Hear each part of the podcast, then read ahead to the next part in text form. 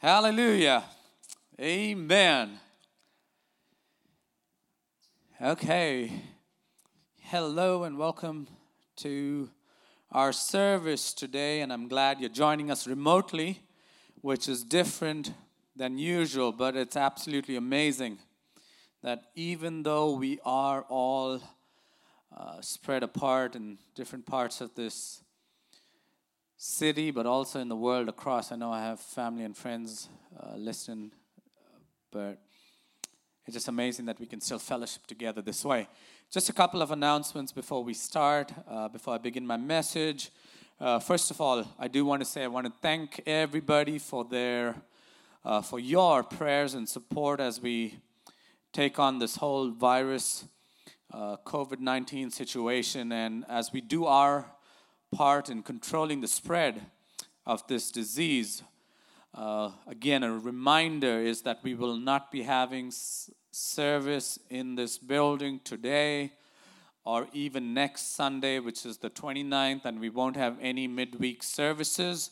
And I will keep you updated uh, on by the end of this week. So uh, keep following us on our church Facebook page, a church uh, website and also the RLC family website, uh, uh, Facebook page, RLC family Facebook page. We will be uh, streaming the messages and the Bible study on there. So follow along with that, and we'll send reminders out also via text messages. Secondly, people have been asking about how you can still give, and this is the perfect time for you to uh, start giving online, I guess. It's, it's called Rebel Give, and it's a free link that you'll see on our website. And uh, if you can click on that, especially if you connect it to your account or however it works, direct, whatever, it's free. But if you use a credit card, there is a small charge. But it's pretty easy to use. And if you have any problems or need some help with it, just let us know and we'll get uh, we'll get in touch with you.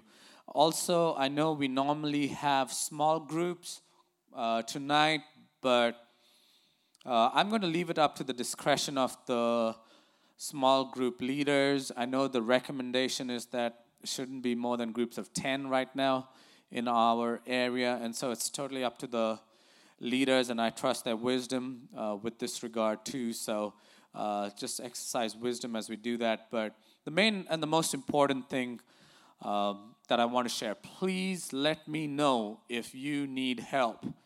Uh, that is why we exist as a church. If you need help to make like a grocery run or someone to pick up prescriptions, please uh, do not hesitate to reach out to us. Again, we have people in the church who are able to and are willing to uh, help out. So if you need help, please let us know uh, let any in the leadership know, you can message us on Facebook or, or just give me a call. And uh, the truth is, we are blessed to have uh, a really caring group of people, of believers in Radiant Life. And so please do not hesitate to call us, and we will definitely do our very best uh, to help you all out.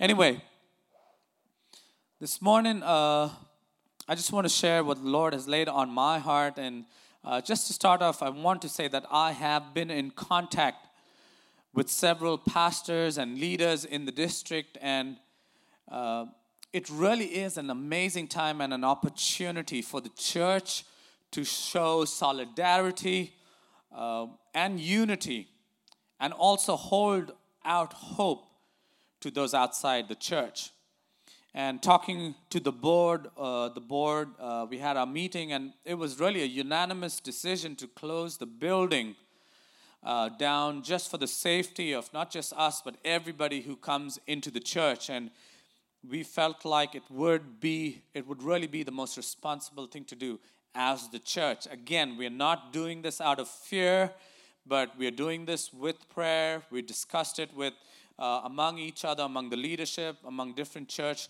uh, leaders around the area, and also definitely paying attention to what the healthcare professionals had to say. And I was uh, reading a post where someone was saying, uh, This is the time to practice civil disobedience. uh, where the church needs to do its own thing and not listen to the government. And I really wanted that person to read uh, read Romans 13, and I didn't say anything, but you know, we just we abide by what the what they tell us and what they recommend for us. And again, this is this is not an easy decision. Please understand, this is not an easy decision. And uh, I was actually talking to Heather a couple of days back, and I was just talking about and telling her how hard it was uh, to cancel church, you know, on a Sunday morning. Never have I done it before, and it's never been done like this before.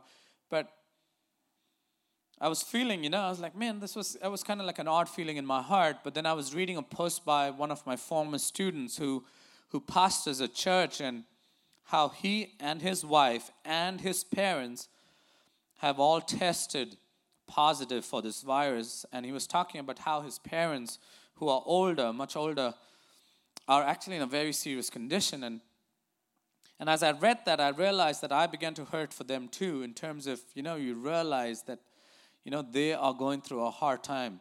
And then I also was uh, about another friend of ours who had to cancel their whole wedding celebration.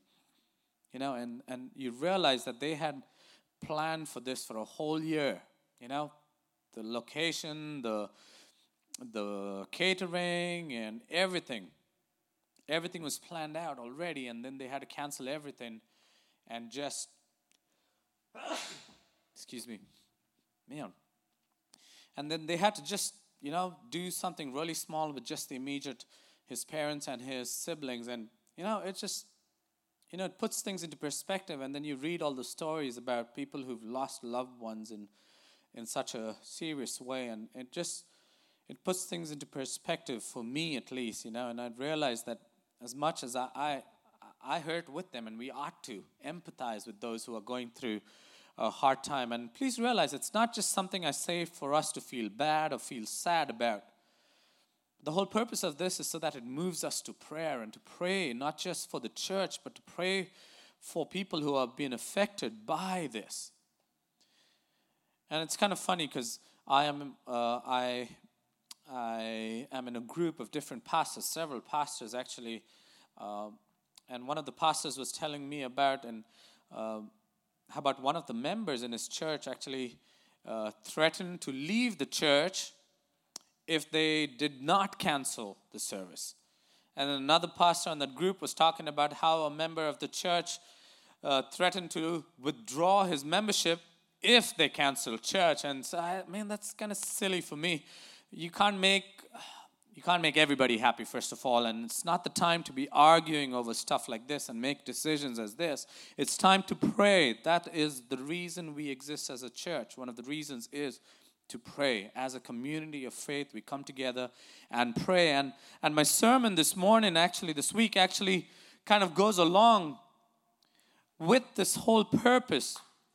And I had written the notes down for part of this sermon actually and i was planning to preach this after Easter on, on the day of pentecost pentecost sunday actually and uh, i had put it aside but even as this week went on and I was thinking about what to speak on, uh, this kind of just the Holy Spirit kind of prompted me uh, back to this me- message. And so turn with me in your Bibles, uh, if you have your Bibles handy or on your phones or whatever, turn with me to Acts chapter 2, the book of Acts chapter 2, and we're going to read from verses 42 through 47. And I've titled my sermon this morning, The Everyday Church in Acts. Now, I have always been challenged uh, with the early church as such. Yes, they weren't perfect by, by any stretch of the imagination, they had their own issues. But as we come to the book of Acts, especially in the beginning, Acts chapter 2, gives us insight into the life of this early church. And uh, I've titled my sermon, like I said, The Everyday Church in Acts. And the idea here is what did the church look like in its early days?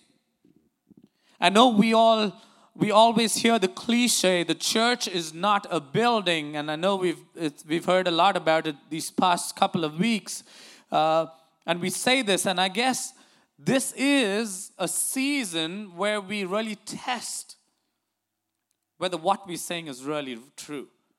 That the church is more than just a building. Acts chapter 2, uh, verses 42 through 47, it says, They devoted, they devoted themselves to the apostles' teaching and to fellowship and to the breaking of bread and to prayer. Everyone was filled with awe at the many wonders and signs performed by the apostles. All the believers were together and had everything in common. Verse 45 They sold property and possessions to give to anyone who had need. 46 Every day they continued to meet together in the temple courts. They broke bread in their homes and ate together with glad and sincere hearts, praising God and enjoying the favor of all people. And the Lord added to their number those who were being saved. There's so much to really look at in these few verses. There really is a lot to look at. And the passage right before this is, is the most, one of the most famous passages and the stories we all know and we've heard about. It's the whole idea of the day of Pentecost when the Holy Spirit came down uh, in, in, in this form and they started speaking in different tongues. And then, of course, we know uh, while they're doing this, Peter stands up. Everybody's amazed, and some people are making fun of them. But Peter stands up and preaches a message. And it says that if you read the last verse right there in verse uh, 41, it says, Those who accepted the message were baptized, and about 3,000 were added to the number that day. And so you see, just before this passage in verse 42, that 3,000 people were added to the day. And I know in our NIV there's a, there's a break in these verses, but verse 42 actually follows verse 41 really, uh, really quickly, actually. It says they were added, these 3,000 people were added to the day, to, uh, to their number that day. And then they devoted themselves. They devoted themselves to, you have this passage that comes down. They, those who, another translation, of course, says, uh, those who accepted the message were baptized, and 3,000 were added. And then, verse 42 they devoted themselves to the apostles' teaching and to fellowship, to breaking bread, and to prayer. The first thing we need to see is this they devoted, you're talking about how the church, what the church was all about. The first word I see that jumps out at me is the word devoted. They devoted themselves, they were committed. That's the first characteristics of this church. They were faithful. They were not trying to figure it all out. They were not exploring their options. Uh, and I hear this so much from, especially from a lot of the younger people nowadays, when I ask them uh, the question, and I ask them the question, what is it that is stopping you from following Christ? And many of them tell me where we are just exploring, exploring our options. You know, we're seeking the truth, and that's a good answer for those who do not believe. But if you are a believer or claim to be a believer in Christ, you are committed, you are devoted. I mean, I really, I mean, there really is no other way to begin, really, when you begin your walk with Christ. Because if you say you are saved, it means that you are committed to Christ. Church, we know this already. There is no time for part time commitment. We know this already. It's either you are all in or you're nothing at all. Again, I'm not saying that, I'm not saying we're going to be perfect and have no doubts or have no questions. I'm not saying that at all. But get this right they were committed, they devoted themselves, they were faithful. Main reason, and we struggle, the word commitment is such a struggle nowadays, especially because in the back of our minds, I don't. I don't like the idea of commitment because what if something doesn't live up to my expectations and how I want it to be? And I can't be committed because in my mind, at the back of my mind, I have this opt out option. You know, I have this option where I can get out of this without feeling guilty. So I have this half hearted commitment because I have the back door open so I can make my escape when things go the way I don't expect them to go. Church, really, and that doesn't work when it comes to Christ. It's either all in or nothing. They devoted themselves and to what we'll be looking at pretty soon. But the word translated into devotion is not just a one time decision, it's a continuous action as such. The New American Standard Version the, says they continually devoted themselves. It was a habit, it was a lifestyle, not just something they did one time. It wasn't a one time decision. It wasn't based on how they felt at that moment, but it was something that they did all the time. They were devoted.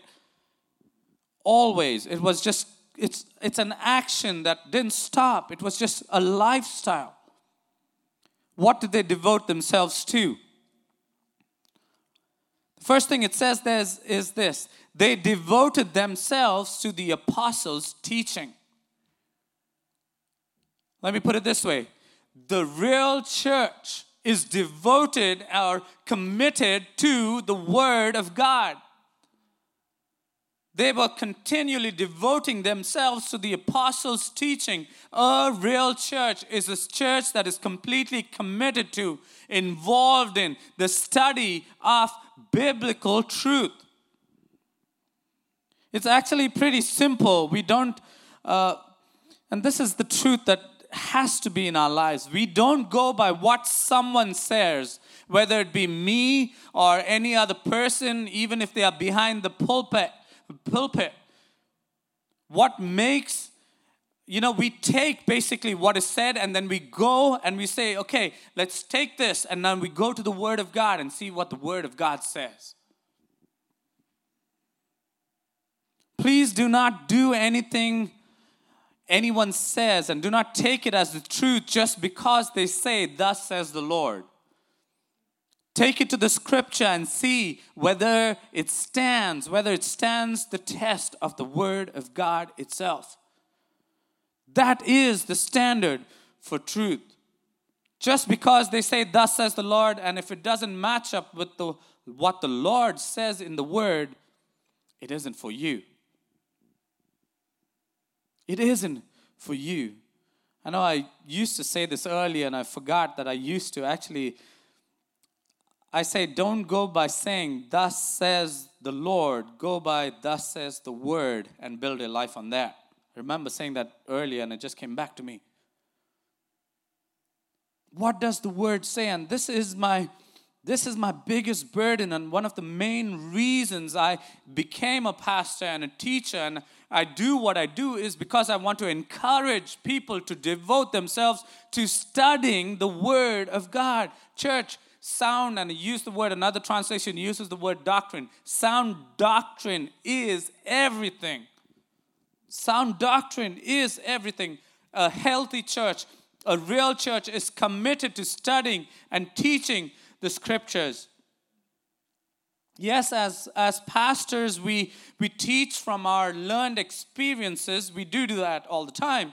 But we can't always teach experiences. We need to teach the Word of God. Again, like I said, it's not thus says the Lord, it's thus says the Word. That's what I'm going to base my life on. The whole Bible. That is the source of truth. A real church, the real church, is committed to studying that truth that is found in God's Word. They devoted themselves. They were committed, one, to the apostles' teaching, which is the Word of God. Number two, what else were they devoted to? They were devoted to fellowship, it says. Fellowship, and the Greek word koinonia, I mean, most of us, or many of us, have heard that word before, but that whole idea of fellowship implies togetherness, spiritual togetherness. The idea here is that church is a partnership. It's team, it's like a teammate, you know, it's like a partner who encourages one you, who makes you do better. The early church, a real church, they were together, devoted to the apostles' teaching and were committed to fellowship. They were together. They weren't spectators. They were not they were not part-time church people. They lived out their life in a wonderful, amazing kind of partnership with each other. And through this partnership, they grew together as the church. I know I've said this before, but please understand this. A real church is not an event that people come to and watch. A real church is a fellowship. It is a fellowship. And one of the things we pastors have been talking about with all this coronavirus and canceling of, you know, this on-site uh, services and how much we've been talking about this, how much of our identity as a church revolves around our building and our programs. We don't really think about it much, and then a time like this kind of forces us to see how much of our identity is wrapped around when we gather together and we have this, you know, this program together. The church is not an event, the church is not a building. It is a shared life. It's a practic- practical, practicing fellowship of like minded believers. Please don't ever just let us, uh, don't ever lim- limit church to the building that we gather in. You know, as members of Radiant Life Church, don't ever say that we are the church here in here in this place right here. Yes, we meet together in this building, but it's also the fellowship that we enjoy outside this physical building. It's a partnership where two, three, four, ten, it doesn't matter. We meet together. That together is the church. Of course, Hebrews, we know that in chapter 10, it tells us, do not forsake the assembling uh, together of people, you know, and that's where we encourage one another. But please understand, church is committed, meaning being committed to fellowship together. Please understand that's the purpose of the spiritual grips to be manifest in the church so that we build each other up. It is in the fellowship of each other that we really have, you know, we love the whole idea of loving one another, instructing one another, praying for one another, rebuking one another, encouraging one another. That's the whole point of fellowship. And a real church is devoted to the word of God and committed to fellowship. Fellowship with one another. They were devoted, verse 42 says, they, were devo- they devoted themselves to the apostles teaching the word of God, to fellowship, and connected to fellowship is this whole idea uh, is breaking of bread. They were committed to the breaking of bread. That's the third thing they were devoted to, to the breaking of bread. And this definitely includes and covers the, the Lord's table of our communion uh, the point where we remember Jesus' sacrifice on the cross, yes. But realize back then, before they had communion, they always gathered together and they had a meal together. And that meal, as they finished, it kind of it kind of finished, and at the end of it all together, they gathered together around and celebrated, if you want to say partook of communion, where they remembered Jesus and the cross. They committed, committed to the Word of God, committed to fellowship and this whole idea of breaking bread together. Now, please understand again, do not limit, and we've talked about this in our Bible study uh, somewhere last year, was when we did. We talked about not limiting our fellowship to the potlucks we have once in a while. We don't limit the fellowship to the breaking of bread and communion we have once a month. Because the real church, a real church goes way beyond that, because those are just symbols. What we do together is just a symbol, a celebration. What we do at the while we partake of communion is just a symbol, a celebration on the whole. But it this just reflects what's been going on outside the building. It ought to reflect what happens outside the building. That's why we come together. They committed, they devoted themselves to the Word of God, which was the apostles' teaching. They committed themselves to fellowship. That's the gathering together, but the purpose of encouraging and, you know, each other, breaking of bread, where we celebrate uh, what has happened. And fourthly, it says they were devoted to prayer. There was this commitment of real church back then in the Acts, Acts chapter 2. That's the birth of this church right there. They committed to prayer. Prayer is something we can never have too much of. We can never have enough of it either. No matter how much you pray, you almost always feel guilty that you've never prayed enough. But the truth is, we can never have enough prayer. When they met together, they studied the scriptures, they fellowshiped together, they broke bread, celebrating the togetherness, and they prayed together, corporately, coming together for the purpose of prayer. Again, not just in this building, that's the whole point, but whenever you meet together, they prayed together. It wasn't in a building as such. That's what a real church looks like two, three, four, ten, doesn't matter the size. Hear me out here. Church was not, is not, and should never be reduced to just an event. Please realize back then, too, a church was not a place where there was this stage like we have today and a speaker got up and preached and taught with eloquent words. That was not what church was like back then. It was just a regular place where people of God who were genuinely committed, totally devoted themselves, they committed and were faithful to studying the word, to fellowship to fellowshipping together, to breaking bread, and to prayer. Now that was just verse 42. Like I said, there's a lot here. Verse 43, it's kind of interesting here. Verse 43, it says, Everyone was filled Everyone was filled with awe at the many wonders and signs performed by the apostles. Now, we need to really look at this a little closely here. I'm not going to spend too much time.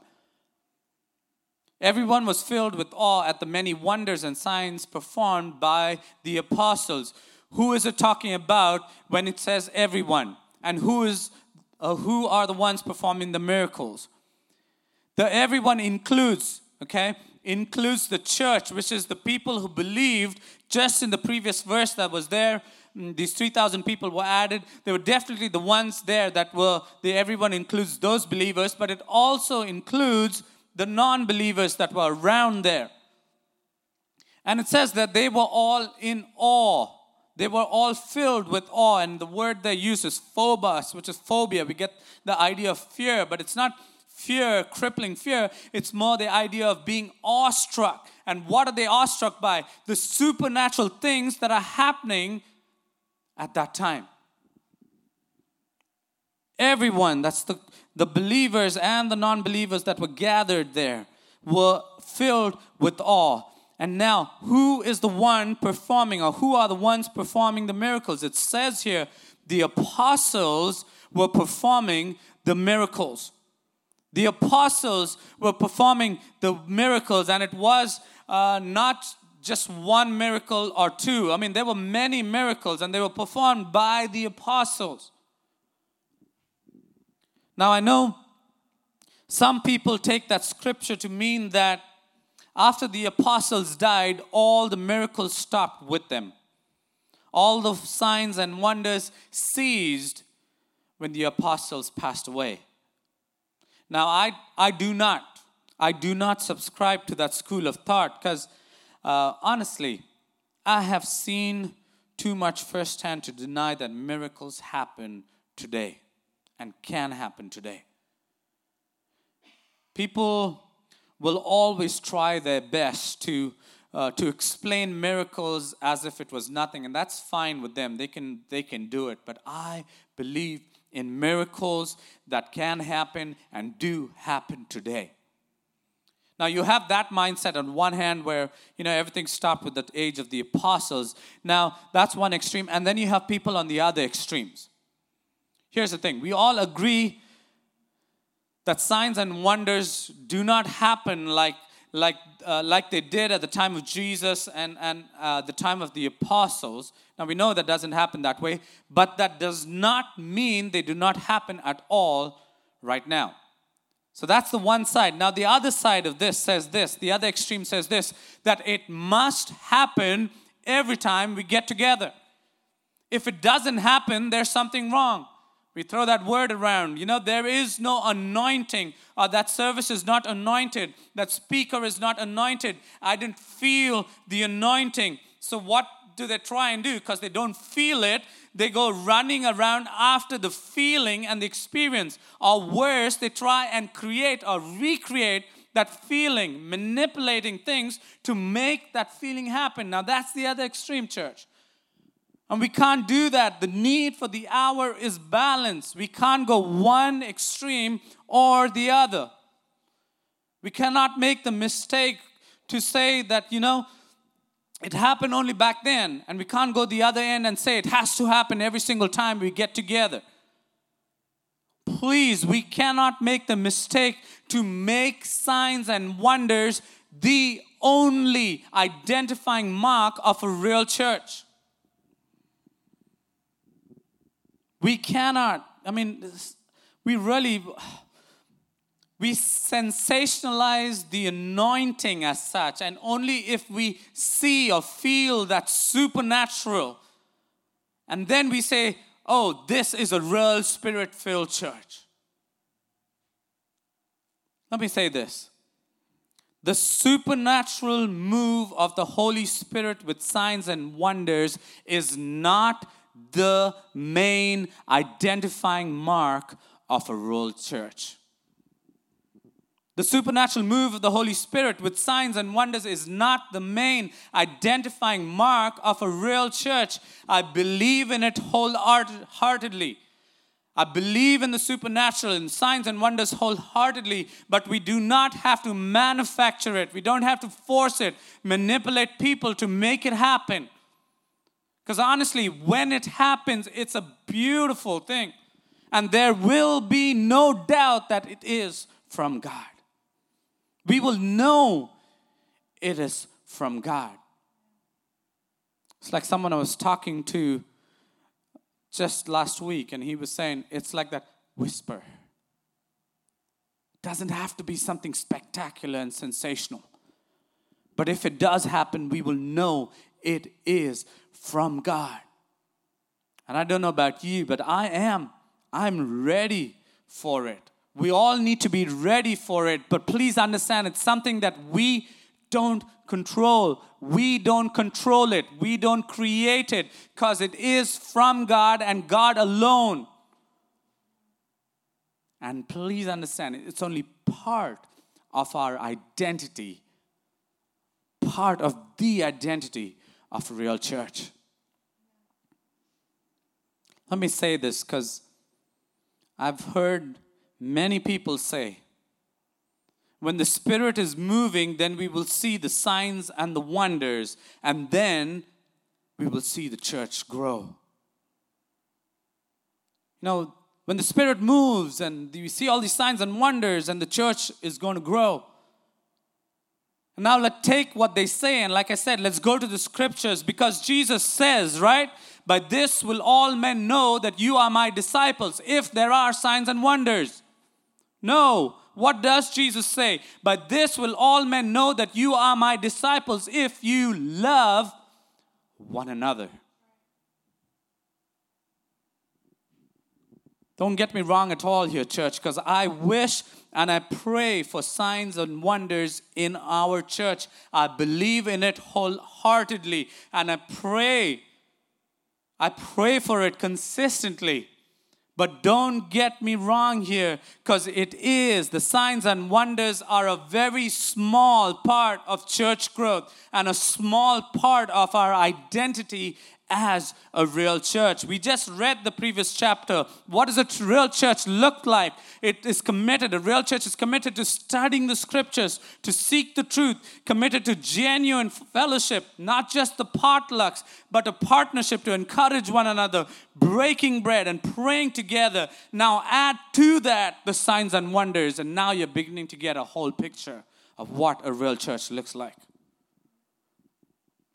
Please do not I think it's dishonoring to God to limit the move of the Holy Spirit to signs and wonders. The Spirit moves when we are committed to studying God's word, God's word. The Spirit moves when we fellowship, genuinely fellowship with one another. When we break bread together, when we pray together, please do not limit the move of the Holy Spirit to something sensational that we all need to feel and see and experience. I really, hear me out here, there is so much I can say just about that one verse. The Holy Spirit will move, church, is moving. Everyone, it says, verse 43. The, here's the problem. Somehow we jump from verse 43. If you look in your Bibles, verse 43, it says, Everyone was filled with awe at the many wonders and signs performed by the apostles. And we jump from verse 43 to the last line in this chapter, and it says, And the Lord added to their number those who were being saved. And somehow we get, you know, the signs and wonders, and then the last part it says the number is being saved. The numbers are being added. There is something important we're missing. Don't forget that there are a few verses in between these two that identify what a real church looks like. Verse 44, let's run through this. All the believers were together and had everything in common. You want another sign of a real church? A real church, what does that look like? All the believers were together and had everything in common. That doesn't mean they all dressed alike, ate the same food, and everything else. No, they all weren't exactly the same. But what it's talking about is a sense of unity, togetherness. There's a sense of commonality that they all had. Well, yes, they had their differences, but they had a unity in purpose because they saw the bigger picture. And I think the bigger idea that it covers it all is a genuine love for each other because a unity can never be achieved unless there is genuine love for one another. That's the mark of a real church. It's unity. All that believed, all those who believed were together. Again, it's not talking about being in a commune somewhere, not at all. It's talking about coming together, unity in purpose. When it says that they had all things in common, it simply means this they held whatever they had in terms of possession, they held it so lightly that when someone had a need, they easily released it to them. That brings me to my second point, my next point about a mark of church. A mark of a real church is unity, but another mark of a real church is generosity. Verse 45, it says, And they began selling their property and possessions and were sharing them with all, as anyone might have need. Yes, they had everything in common. It says they were together. Verse 45 says they start selling their property and possessions and were sharing them as anyone might have need. Again, this generosity it's talking about is not, okay, I have a hundred and I'm going to give my 10 back it's way beyond that because it's not talking about the tithe here. And I hope, I mean, I hope you all do that anyway, but it's not talking about the tithe, it's talking about genuine generosity. And I'll be honest, it's something I really love about our church, Radiant Life Church, is that we are a generous church. There's no doubt about it.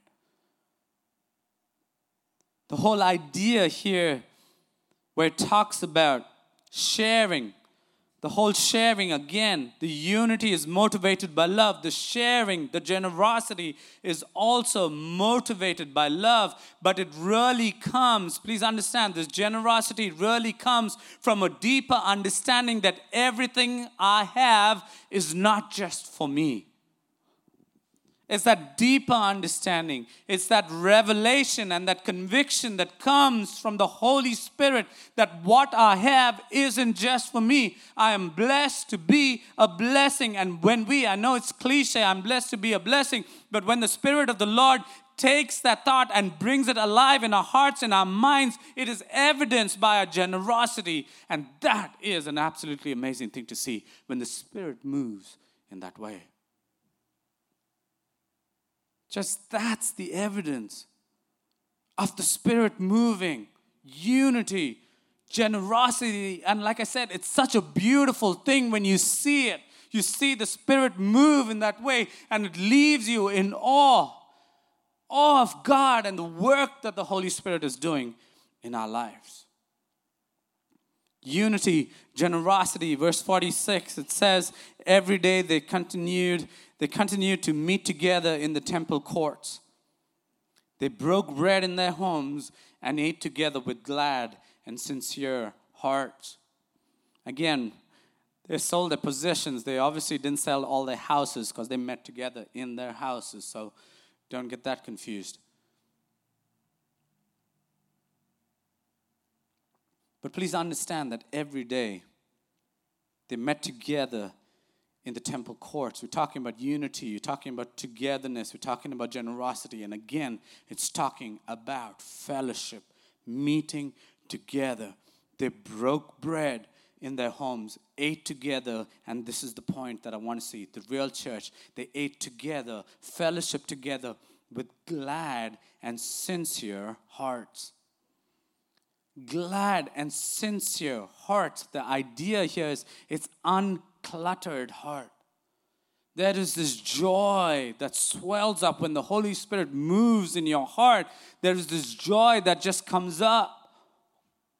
There is this, you develop a heart that is solely, uncluttered, totally given to God again.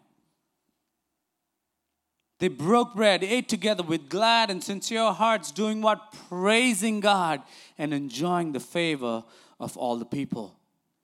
It's talking about fellowship and worship basically together right there.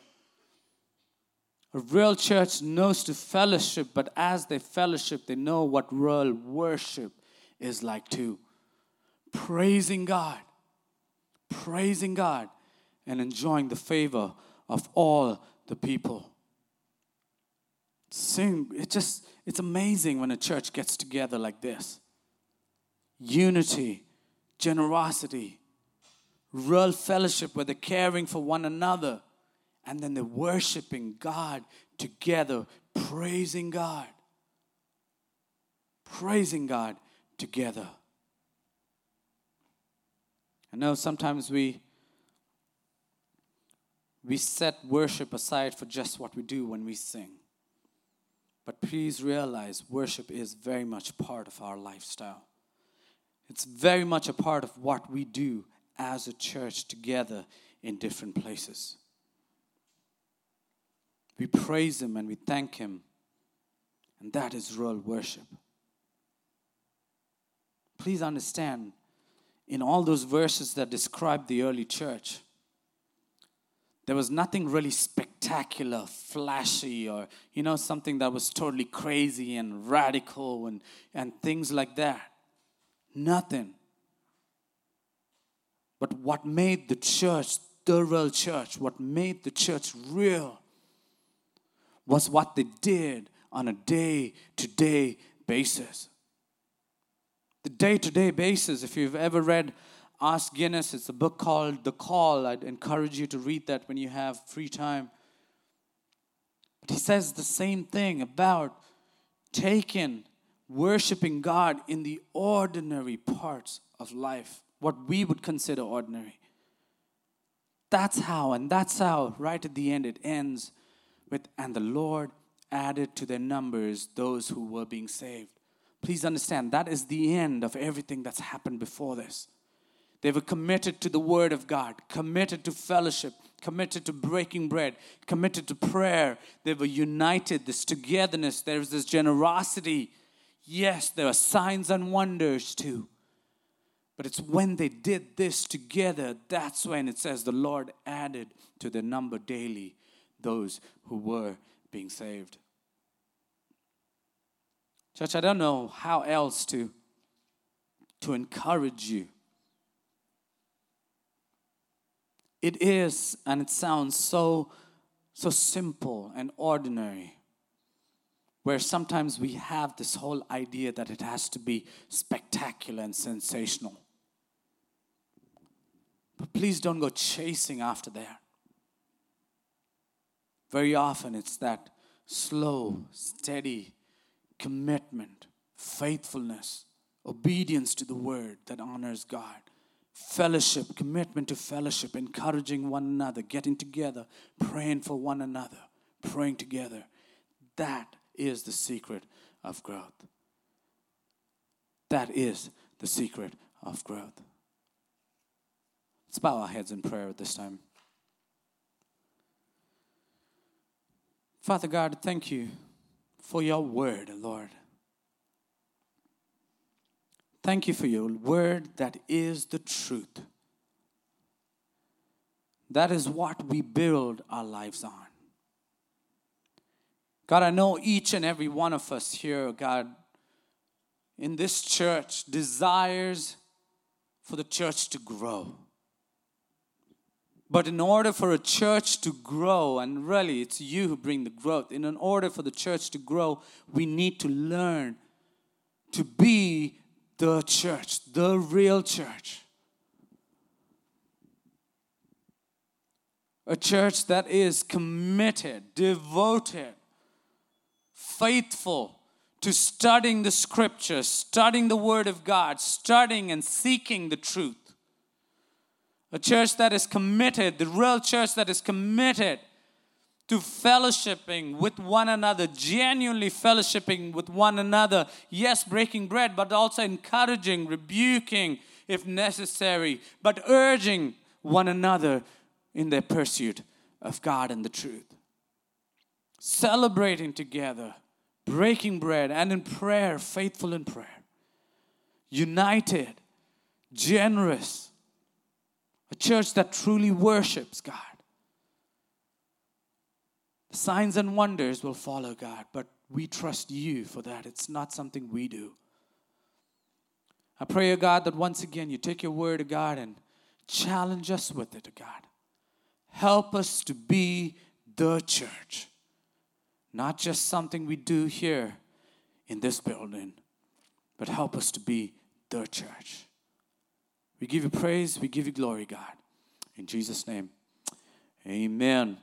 Amen. God bless you guys. I'm glad you could join us uh, this morning through our streaming. Uh, if you, again, we want, we welcome uh, any suggestion, comments, whatever you want to make, you can do that. But also, please uh, reach out to us if you need help. We are here as the church to be the real church. And if you have a need, please let us know. God bless you guys. Have a wonderful week. Uh, remember, we'll be back on Wednesday. It's on our Facebook page, our RLC family Facebook page, but also there's a connection to our uh, on our main website too. God bless you guys. Amen.